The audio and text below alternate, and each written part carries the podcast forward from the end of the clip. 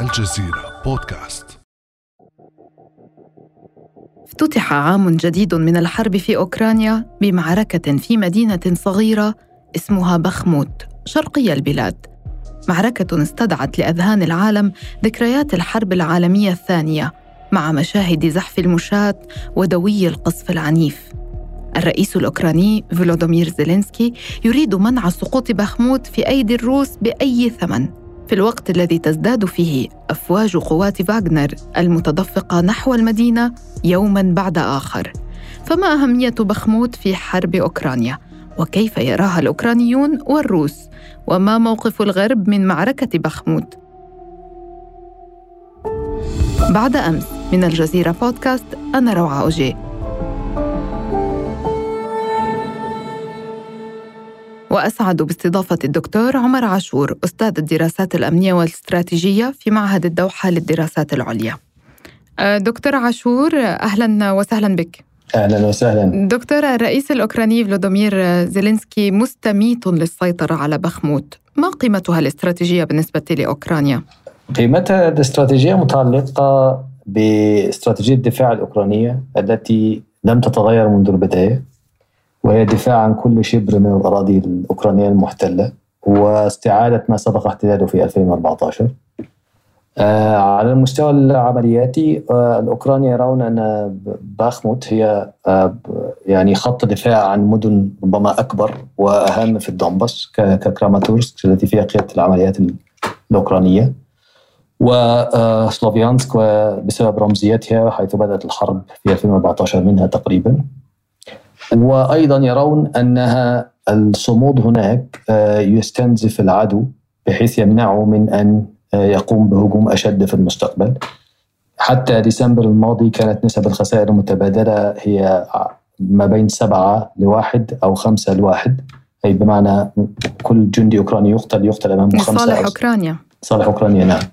بسبب التكتيكات التي كانت تستخدمها قوات فاغنر بالأساس لأنها تحشد ضدهم ما يسمى بالموجات البشرية بين الأقواس وبالتالي صحيح تكشف مواقعهم وتطلق عليها المدفعية وتستنزفهم آه، لكن يسقط في هذه العملية الكثير من من المدانين بحق عام من المجرمين الذين جندتهم قوات فاغنر. فكانت الخسائر عالية. آه، وإن كانت نوعية من يخسروهم يعني لن تكلفهم كثيرا لأنهم ليسوا جنود مدربين فهذا من ناحية ومن ناحية أخرى لكن هذا تقلص. يعني الحوار الآن هو أفضل أن ينسحبوا أو البعض يجادل بأن الأفضل أن ينسحبوا لأن نسب الخسائر المتبادلة الآن تقلصت للغايه ببعض التطبيقات صارت 2 لواحد أو حتى واحد لواحد. ف ونوعية الجند مختلفة. يعني الأوكرانيون يخسرون نخبتهم مقابل آه، روسيا يخسرون مجرمين بحق عام أو آه، جنود يعني غير مدربين تدريب جيد آه، جنود محشودين موبكس كما كما نسميهم. لكن في بشكل عام بشكل عام باخموت ليست يعني مدينة استراتيجية. هي تقع على تقاطع طرق. هذا هي الفائدة الاستراتيجية الوحيدة لها. لو خرج الأوكران اليوم تمترسهم سيكون على بعد 2 ميل.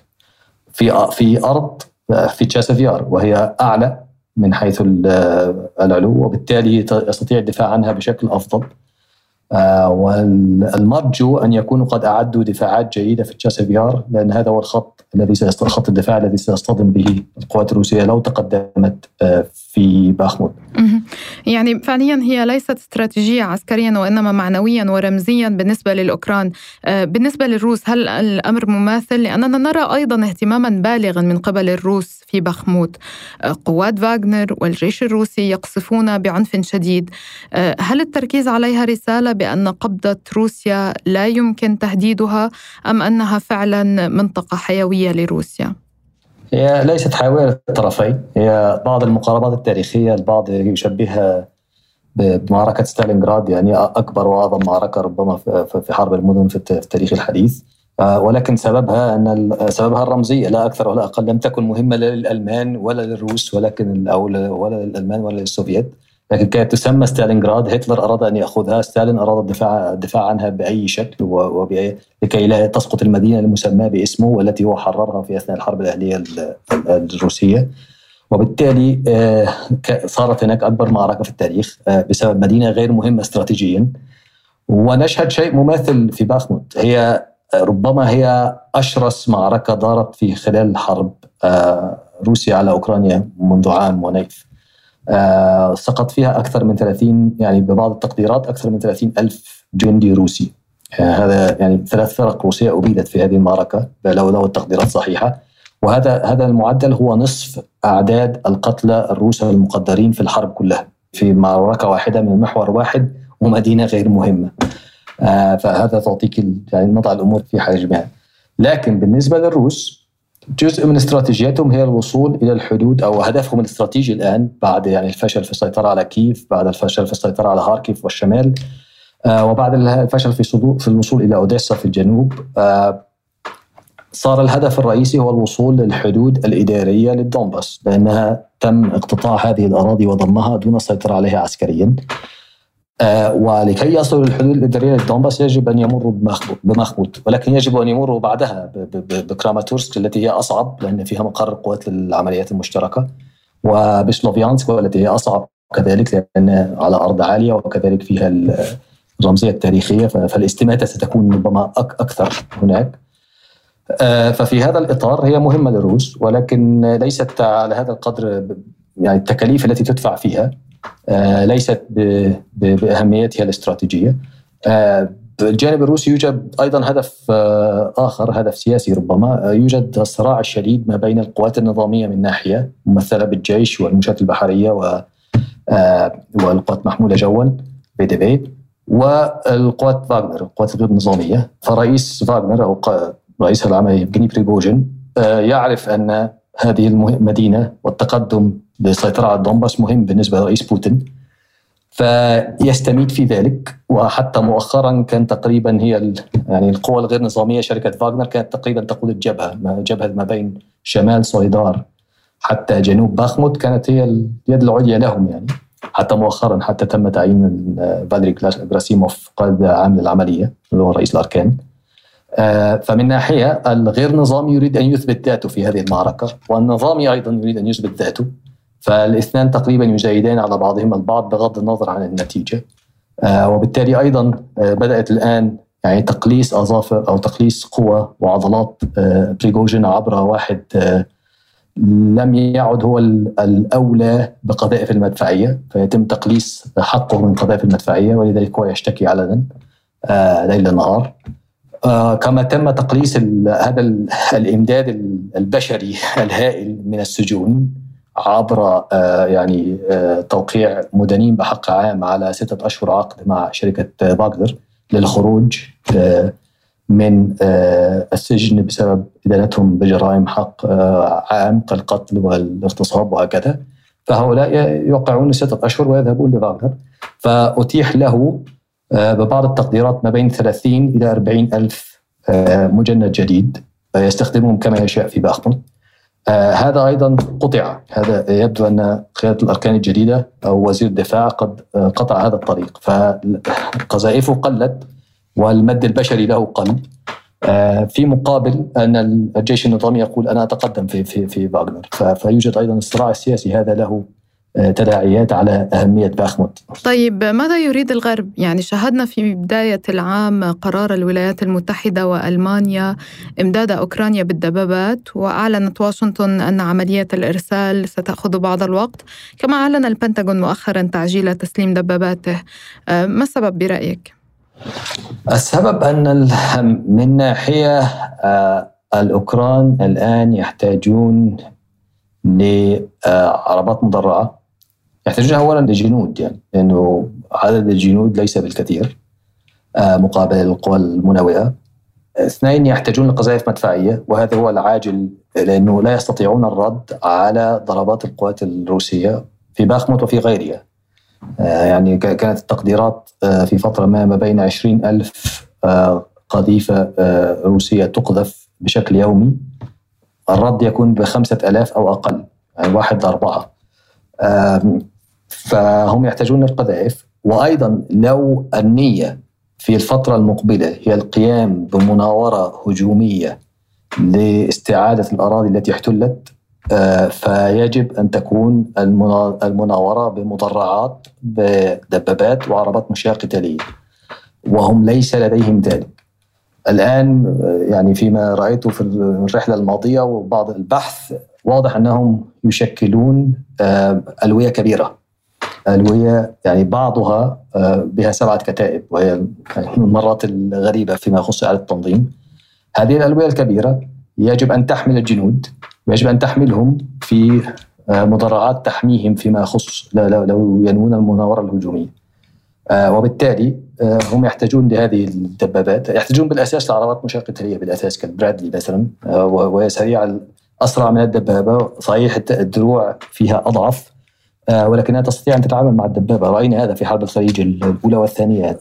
العربات البرادلي أبادت العشرات من دبابات التي 72 في الحرب الخليج الأولى والثانية. آه، وبالتالي لديها قدرة على التعامل مع الدبابة. فهم يحتاجون لهذا ويحتاجون أيضا للدبابات لكن الدبابات ستحتاج لتدريب آه، أطول ودعم لوجستي أكبر بكثير وقطع غيار وخطوط إمداد فتحتاج للكثير يعني. فمن هذا الإطار يعني يتعجل البنتاغون لأنهم يعلمون أن مسألة الهجوم المضاد الأوكراني قادم قادم هي مسألة وقت فقط ولكن أفضل أن أن يأتي وهم مستعدون بمدرعاتهم وبمشاتهم وبجنود مدربين على هذه المدرعات وعلى هذه الدبابات. طيب انطلاقا من فكرة أن معركة بخموت ليست بهذه الأهمية الاستراتيجية وإنما لقيمتها المعنوية والرمزية، ماذا بالنسبة للغرب؟ ما هي الجبهات التي تهمهم؟ كل الجبهات تهمهم آه لأنه أي خسارة هي سم جيم يعني أي خسارة للأوكرانيين وللغرب آه هي مكسب لروسيا والعكس صحيح.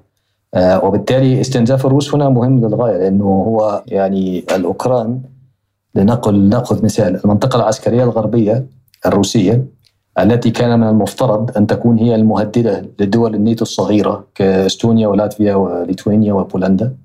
هذه المنطقة التي شملت هذه المنطقة العسكرية الغربية شملت مثلا آه، جيش حرس الدبابات المدرعة الأول وشملت فيلق الحادي عشر في كالينينغراد وكل هذه القوى التي كانت يعني ينظر إليها أنها ستفترس الدول الصغيرة التابعة للناتو كإستونيا وغيرها.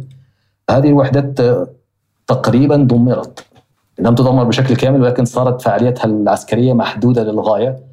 في مواجهة القوات المسلحة الأوكرانية في هاركيف وفي تسومي وفي تشيرنيف والآن في شمال لوهانسك يعني الهجوم الذي حدث في هاركيف آه، الهجوم المضاد الذي حدث في الخريف الماضي في هاركيف تقريبا أجهز على ما تبقى من الفيلق الحادي عشر في كالينغراد وعلى ما تبقى من جيش حرس و آه، بعض العناصر الأخرى في المنطقة العسكرية الغربية.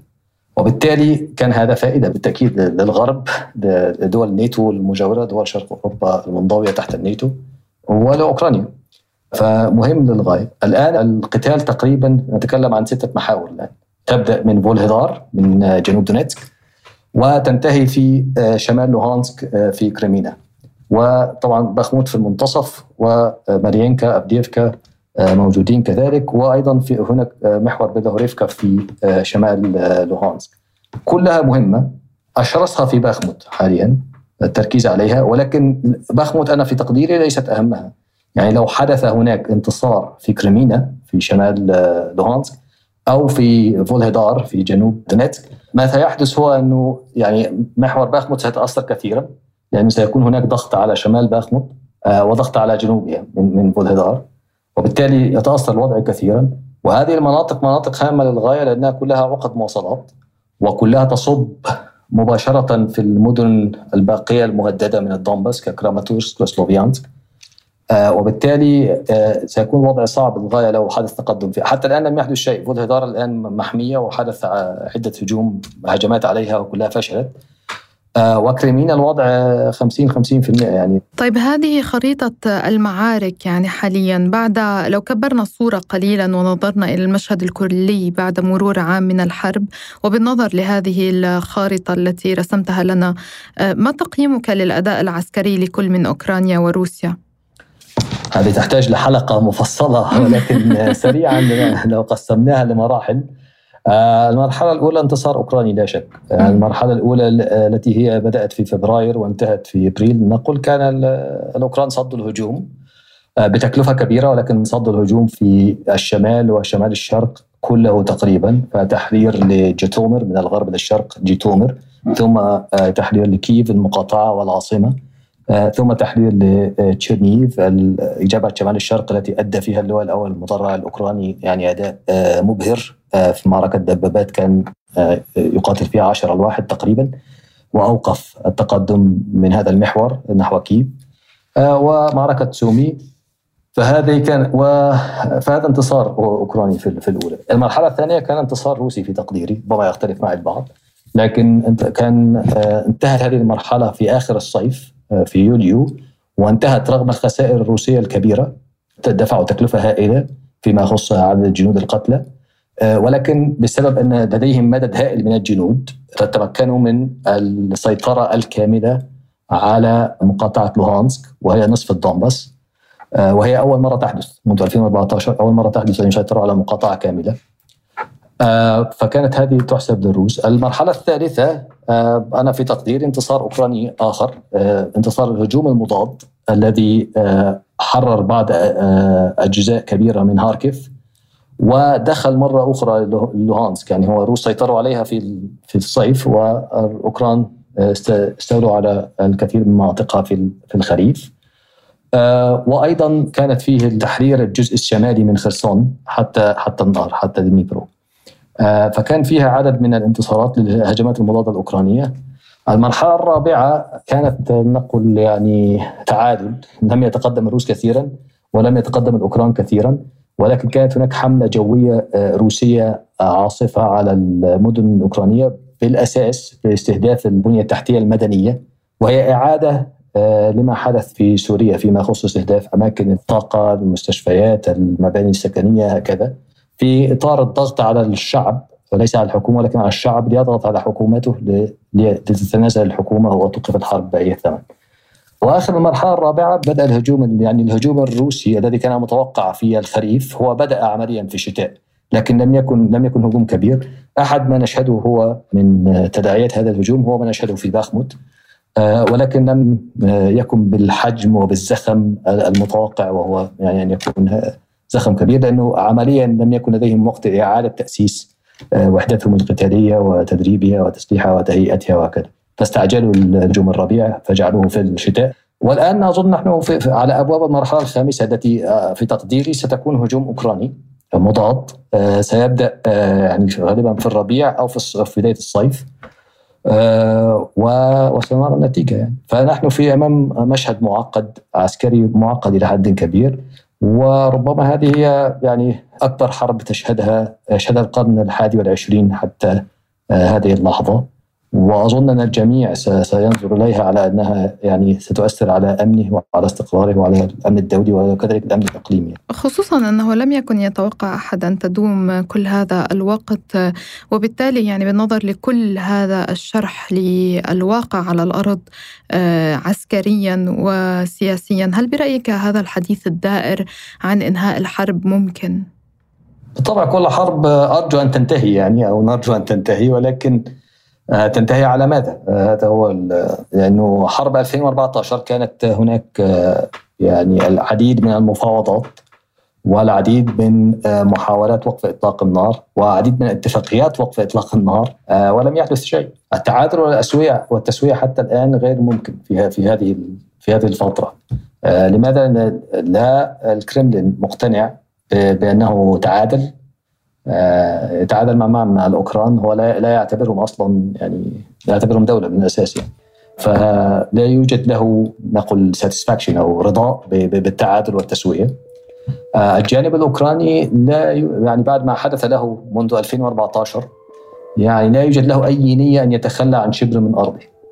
آه، وأنتم الان تشهدوا التصعيد في القرم. الهجمات تقريبا كل المدن شمال وشرق ووسط وجنوب كلها تقريبا استهدفت في في فترة معناها أن القدرة الصاروخية الأوكرانية والقدره المدفعية الأوكرانية تصل للكل يعني. فمعناها أن هذا تطور هائل. يعني القرم في حرب 2014 2022 لم تستهدف تقريبا استهداف قليله للغاية. كانت من داخل القرم ليس من خارجها. الآن تستهدف من الخارج. فأظن إن الوضع متطور للغاية. التسوية حاليا غير متاحة فسيكون الكلمة الأخيرة ستكون لأرض المعركة. شكرا لك الدكتور عمر عاشور أستاذ الدراسات الأمنية والاستراتيجية. شكرا. كان هذا بعد أمس.